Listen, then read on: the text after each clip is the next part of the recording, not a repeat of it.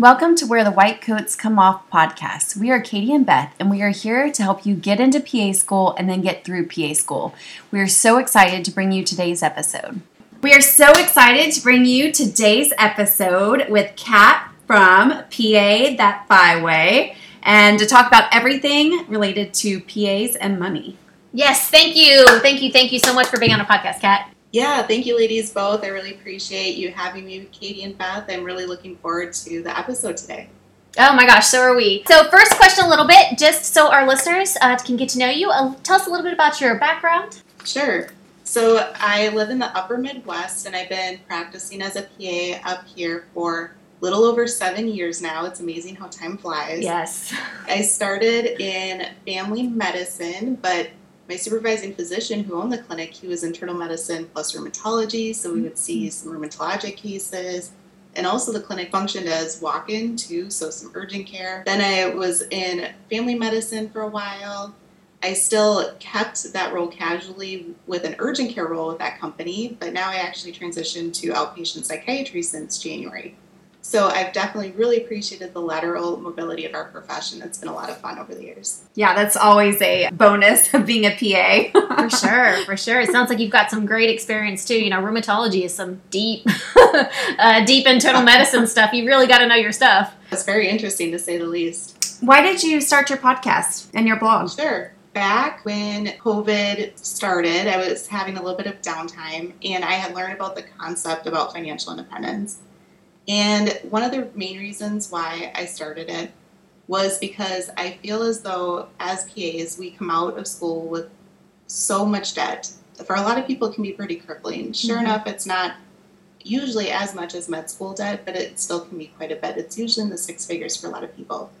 And then often, as a new PA, you start earning a six figure income for the most part. Not everyone, I didn't right out of PA school, but a lot of people do.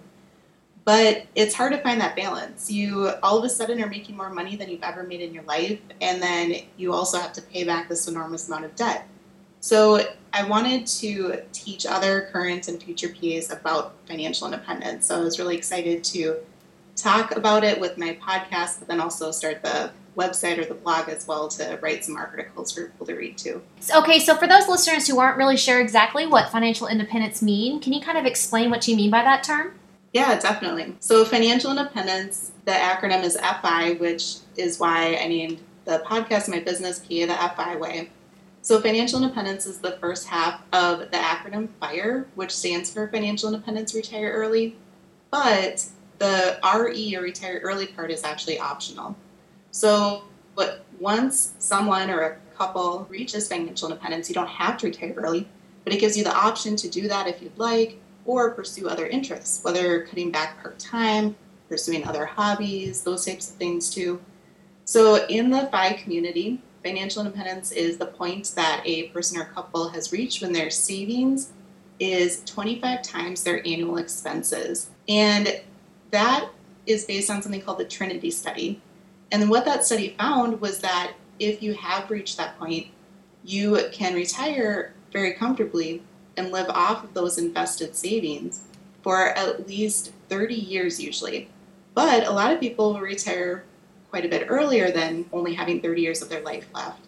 So often, if you are a very early retiree, you might want to consider having at least 30 times your annual expenses. So a lot of retirement calculators take into consideration well, how much do you earn every year? And they base your retirement off of your annual salary, but really that's really backwards. It's really how much you spend because that's how much you're going to need in the future when you are wanting to retire and live off that down the road. Yeah, I love the fact that you make that distinction for our listeners. It's not what you make, it's what you spend. Because you're right, those are your expenses. If you make a hundred grand, but you spend a hundred grand each year, you're never going to be able to retire, right? But if you make a hundred grand, you spend 30, then again, the 30,000 is what you really need in retirement. So thank you for explaining that to our listeners. Why do you think that it's important that PAs learn about financial independence and financial topics in general?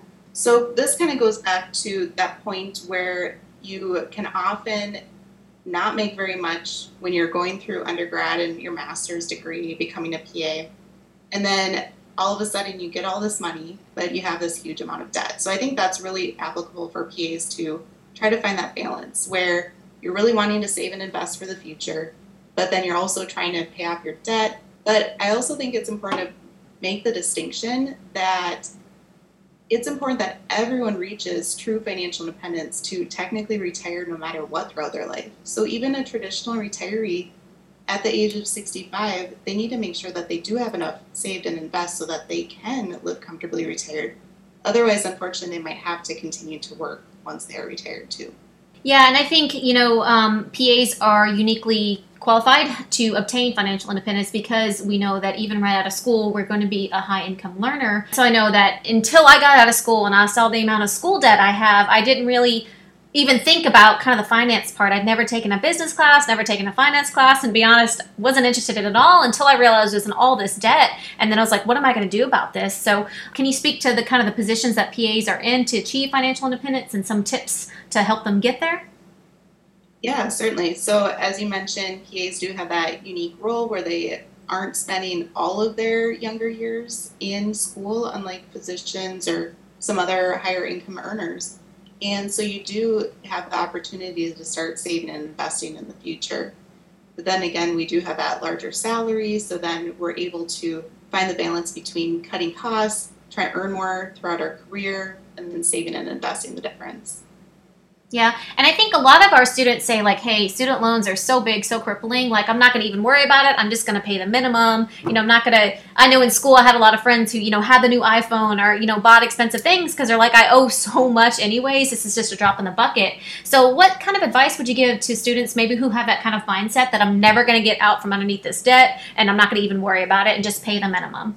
Yeah, that that's definitely one of the positions that I was in as a student. I viewed loans as thinking I was just borrowing for my future self who is going to be making this awesome income, and it'd be so easy to pay back those loans, right? So in PA school, I was not very budget savvy, and in general, I'm a very practical person, so I don't feel as though I blow money a lot. I didn't have to buy the brand new purse or brand new shoes or things like that.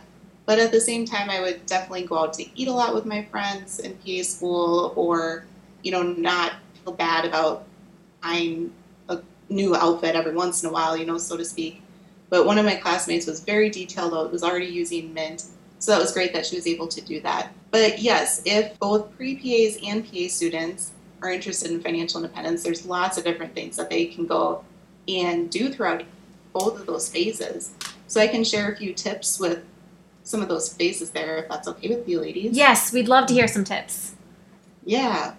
So in all of the phases while becoming a PA, and then while you are a PA too, if you're able to keep the three big budget items low for their costs, those are housing, transportation, and food, then that can help you so much. So Americans spend over 61% of their incomes in those three categories alone. So some people will choose to live close to where they work so they don't have to spend a lot on transportation.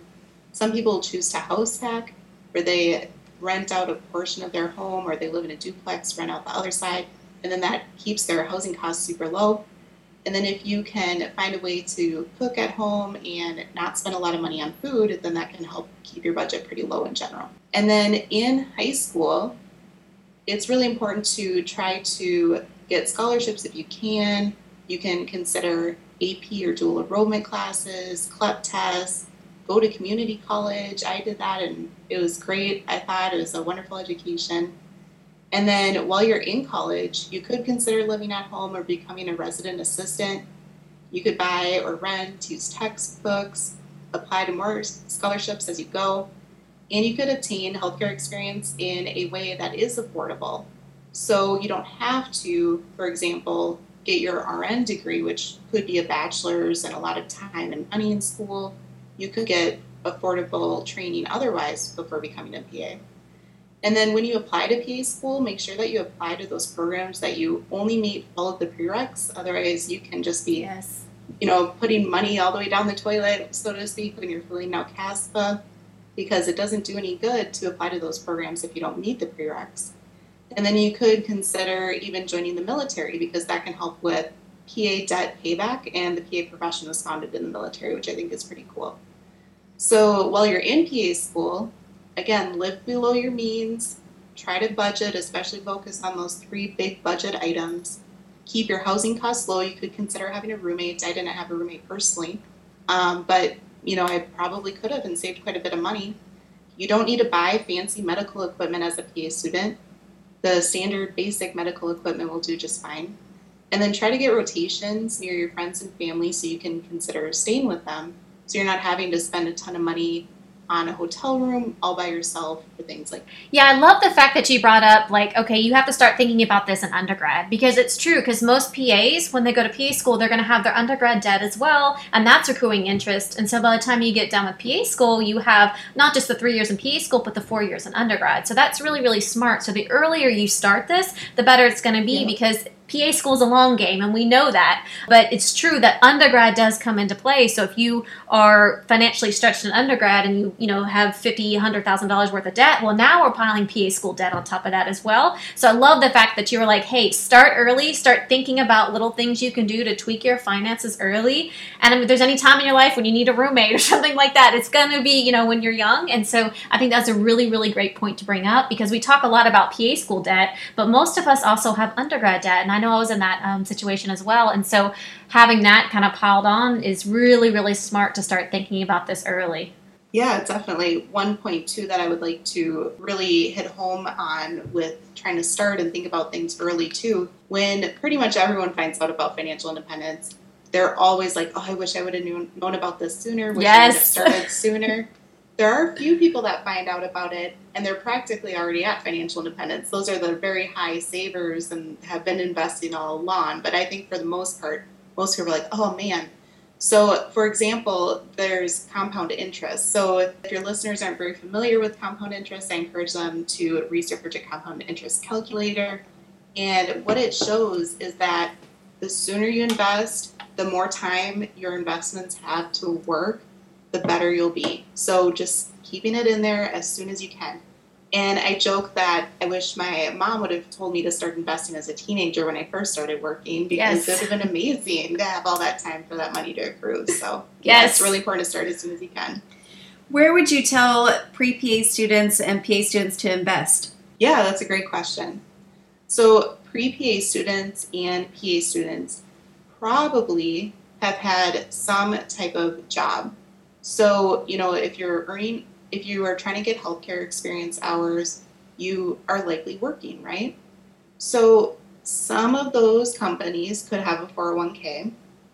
It's possible that some of those positions you might not be able to if you're only working very casually or part time and not full time, they might not qualify for a benefit of a 401k or another type of retirement plan through your employer.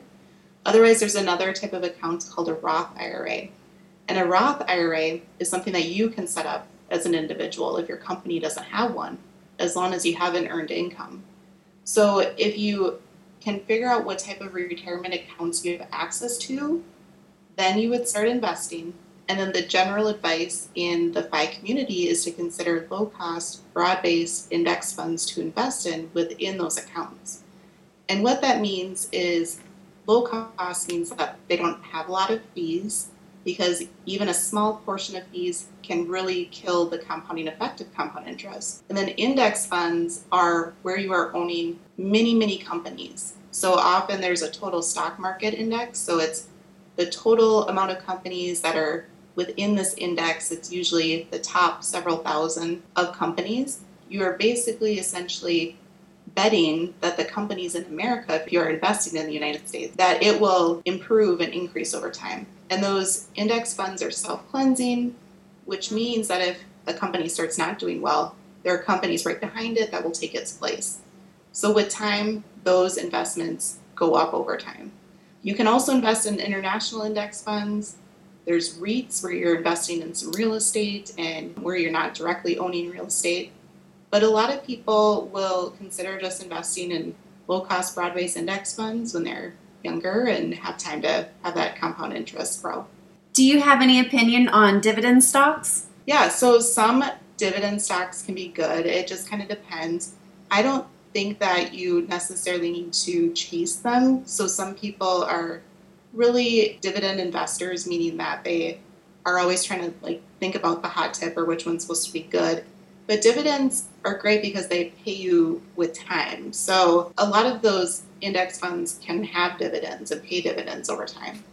But I've seen, you know, some people kind of like cryptocurrency where they're always kind of chasing the next big dividend stock. And even just in general for individual stocks, period, you know, a lot of people like to invest in Amazon or Tesla, Facebook, Google, those big company names. And they can probably be good, at least for now, you know, for a period of time. But if you're investing in only one company, it's almost like gambling because you're really thinking that one company is going to do really, really well. So to take out some of that risk when you invest in a total index, then that can be really helpful. And then what about your thoughts on crypto?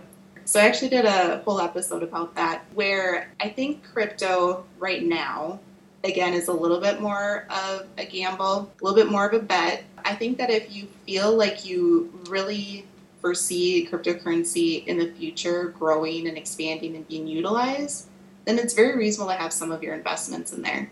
So a lot of people will consider having maybe 1 to 5% of their investments in there where they're like, yeah, I have some cryptocurrency invested. If it does really well, it can help with my portfolio overall. But if it tanks and it's so volatile, it goes. If you if you just research Bitcoin and just take a look at you know the past several weeks or past several months, you'll see that it's just so up and down. You definitely would have to have a strong stomach, so to speak, to be able to want to ride that out. So a lot of people will invest in it, but I think that the technology behind cryptocurrency is very interesting and that might be utilized in the future. But I think right now it's pretty early to know. I personally don't have any crypto. I've definitely considered it. But there's a lot in the FI community that I would say have about 1% to 5%, maybe up to 10% of their portfolio in it. So I love the fact that you brought up like, hey, when you're working, trying to get your patient care hours, thinking about retirement. Because at 18 or 19, a lot of people aren't thinking about retirement. They're like, this is just a part-time job. I don't get paid well totally. anyways. But as you talked about the compound interest starting at 18 versus starting at 28, I mean, we're not talking about tens of thousands. We're talking about hundreds of thousands, right? And so I love the fact that you mentioned that. So you also talked a little bit about like the volatility of stocks. So I know a lot of people who invest and then things like we had the big tank during COVID, right? Where everything fell. And so a lot of people yes. sold off, right? But they, they sold off low. So they bought high and they sold off low, which is the exact opposite of what we should do. Exactly. So can you talk to a little bit about how the mindset of long term is and not to kind of try and play the market? Yeah, that's wonderful. That's a great question, Beth. I really appreciate that. So, with investing over time and having that mindset, it really is important to think long term. So, there's an excellent book out there. I think that everyone everyone in high school should probably read it and definitely in college. It's called The Simple Path to Wealth by yes. J.L. Collins. Yes. That's awesome. It's so great. And what it talks about in there is how if you zoom out over time, the stock market value has continued to go up. So there's definitely been those dips. So COVID is the most recent one. A lot of people's portfolios dropped like 30%. And then in 2008 was that giant crash as well. And then even back in the Great Depression, obviously there were several years. And back then it did take a long time for the stock market to go back up, but it eventually did. So if you zoom out in the stock market and look at a graph, you'll see these dips, but they're pretty small comparatively. And over time, it always marches up into the right. So if you can tolerate it and stomach that, then it's great. And especially when you're young, then that's great as well. As you do get older, then it's considered very acceptable to consider having some bonds in your portfolio because bonds help steady that ride a little bit. So there will still be ups and downs, but it will smooth the ride, meaning that it won't crash drastically and that can help preserve some of your wealth over time, especially as you're nearing retirement. So, a lot of our students and PAs are like, hey, I love my job. Um, I love doing this. I can see myself doing this forever. So, why is it still important for these individuals to consider FI, even if they say, hey, I love my job. I have no intention of quitting anytime soon? Yeah, I think that's a wonderful question. I'll even, you know, take myself as an example. So, I really am passionate about the PA profession. I'm very highly biased, but I think it's one of the best ones out there for sure. I think, though, too, that burnout's very real, and I've definitely experienced it already. I've only been practicing for seven years, and I've experienced it. So, when you are pursuing financial independence, you are thinking, okay, I don't have to do this until I'm 65 or older. And you can decide at the point when you reach financial independence how long you want to keep working. It's a misconception that a lot of people will just not work, sit and watch TV all day. I think most of us are a little bit more entrepreneurial than that or more busy than that. We have lots of hobbies. So I enjoy tons of hobbies as well. And then also, both myself and my husband, our fathers passed away at young ages. So his dad was in his mid 50s, my dad mm-hmm. was in his early 60s. So they never even got to technically traditional retirement age. It's very important that you think about that you unfortunately might not even make it. So it's important to enjoy those years when you are young. And then also when you are healthy, too. When you are young and healthy, you're able to go travel, you're able to go hiking. When you are older and have reached retirement, your health isn't even guaranteed. If you do make it, you might not be healthy enough to do those things that you want to do. So I really think that it's important that you try to seize the day, so to speak, along the way, but also save and invest for the future too.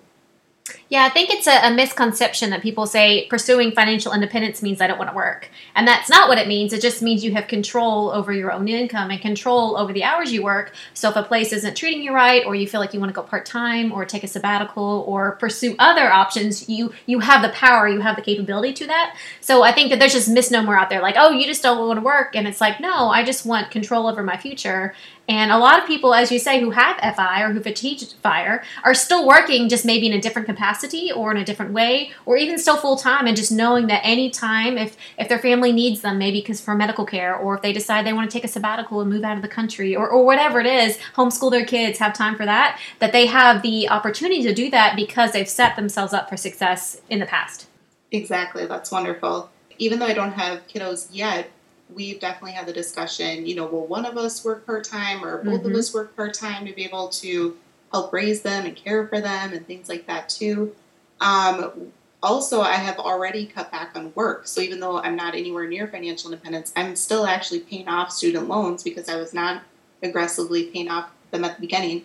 I've cut back on my hours during my work, and it's been, you know, great to be able to pursue the hobbies like podcasting and all of the other hobbies that I enjoy. So I encourage the listeners to also think about, you know, it's not just the destination. You know, it's not only once you reach financial independence that you should be able to do all these things. Like you said, it can help set you up for different decisions along the way. Maybe you do start working fewer hours, maybe you do cut back per time, maybe you take a sabbatical. I'm really excited. I'm going to be having another guest on my podcast soon who's going to share about his sabbatical coming up. Excellent. So I think that's wonderful that PAs are taking sabbaticals as they work. Yes. What tips do you have for students that need to take out student loans? Yeah, that that's a tough one. Unfortunately, it can be kind of difficult to know what your budget and what your costs are going to be. I think that you could look at it one of two ways. One is you can take out a fair amount, but just be mindful of what you're spending and then try to pay it back off right away. Another one is if you do know your budget pretty well, then try to do your best guess and take out as much as you think that you'll need.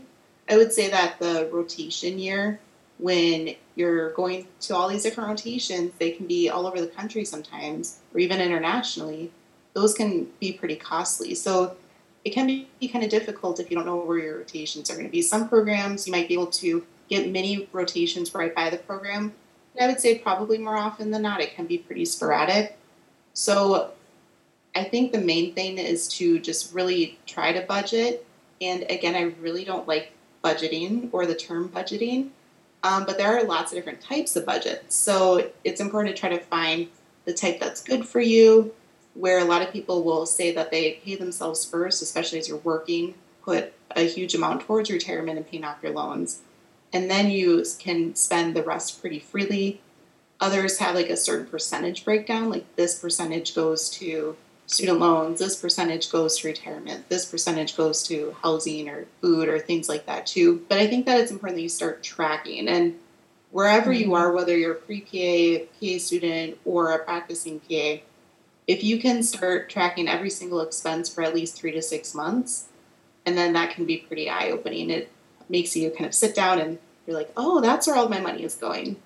Yeah, I think that's really important because most people they know what they make, but they would they couldn't tell you like what percentage is going to food. And when they track it, they're like, oh my gosh, I'm spending that much, or you know, I'm spending this much on transportation or whatever it is, because they just don't know. Because you're right, if you don't track every dollar, and I know that there's all kinds of um, you know mint and all kinds of things out there that can help you track these things just to, to figure out. And I love the fact that you brought up the point like, hey, you've got to decide what's important to you. And so a lot of people have the misconception that FI means you can't do anything, right? And it just says no, you just need to focus on what's important. So travel is important important to you, then maybe your Starbucks coffee or living by yourself without a roommate isn't important to you. And if going out to nice restaurants is important to you, well, then maybe you drink your wine at home because, you know, that can be expensive. Or, or maybe you, you know, uh, carpool with someone else or something like that. So you just figure out which things are important to you and then you, you know, get rid of all the miscellaneous expenses. So I love the fact that you brought that up because I think that is really super important and that's something that people don't understand about FI. It's not about not having fun, it's just about choosing the things that actually add value and actually add meaning meaning and I guess spark joy is the way you could say it to this yeah. generation. Choose the things that spark joy and spend your time and energy and money on that, and then forego the things that you don't even remember buying uh, because they just don't matter to you. Yeah, I think that's great. There's another podcaster. Her name's Paula Pant. She's great. She invests in real estate, but has lots of good financial independence and budgeting advice too. But her podcast is called Afford Anything and the concept behind that is that you can afford anything, but probably not everything. So that's yes. where it's really important that you do find your exact things that you value so that you can spend lavishly on those things and tighten up the costs and the expenses in those other areas of life too. Yeah, I love that. Okay, if you can afford anything but not everything, and that to me just really boils it down uh, to kind of what we're talking about. So that's really great, listeners. Just think about that um, when you're thinking about your finances. So gear towards the things that you're passionate about, that meaningful to you in your life, and put your not just your money, but your time, your energy, your passion, uh, and your life force into those things that really, really matter. So, what's your your spark, your joy? Why are you doing this? Yeah, yeah, certainly. So again, it goes back to that. Though I really enjoy my job, I don't feel as though I can work that many years, and traditionally, I should say, full time. So it might be part time in the future. I absolutely love to travel, so I do have to twist my husband's arm a little bit to convince him to travel with me. We have a trip planned for Costa Rica in December, and last night he's researching how dangerous is Costa Rica, and I'm like, quit looking at that. but he always has fun when he eventually agrees to go on these trips with me. So I would love to travel the world, and maybe hmm. that might include taking a sabbatical along the way. We'll see. And then we just enjoy hanging out with our friends and their families so much. We live really close to them, so close to both of our families. So just spending as much time as we can with them too. So we're really looking forward to that. Yeah. Okay, this is excellent. You've got so many good things that our readers can listen to, can think about, both in undergrad, in PA school, and even if you're like in PA school right now, it's never too late to start this. You're going to be a high income learner. So we just thank you so much for your tips. Uh, if people want to follow you, follow more of your podcasts, find out more about you, where can they find you online? Yeah, definitely. I'm in a few different places. As you mentioned, my podcast, it is called PA the FI Way. It's on most major podcast players. And then my website is pathefiway.com. I recently created a free resource on there for the listeners. So it's called the PA the FI Way Beginner's Workbook. And Excellent. you can find that on the website. It pops up and you can enter your email to get a copy. If you have any issues finding it or want it resent or anything like that, feel free to email me at kat, K-A-T, at pathefiway.com, and I'd be happy to send you a copy, or if you have any questions, I'd be happy to reach out to you as well. I'm on Instagram at PA the FI Way. And then I also have a Facebook page. And then under that Facebook page, too, if you'd like, you can certainly find and join the private Facebook group that's only for current and future PAs that are pursuing financial independence. Awesome. So, listeners, it's never too early to start. It's never too late to start. If you want to have control over your finances, control over your time and your power, start early, start now, and check out Kat at PA the FI Way. Yeah, thank you, ladies, so much. It was super fun to join you. Appreciate it. Thank you so much for coming on. Yes, we appreciate having you. Thank you so much for listening to Where the White Coats Come Off. We are so happy you are here and so excited for all that your future holds as a PA. Before you leave, make sure to check out the show notes and join our private Facebook group for the podcast. We're going to be dropping tons of tips in there, and it's just an awesome community. So join us there, check out the show notes, and we'll see you soon.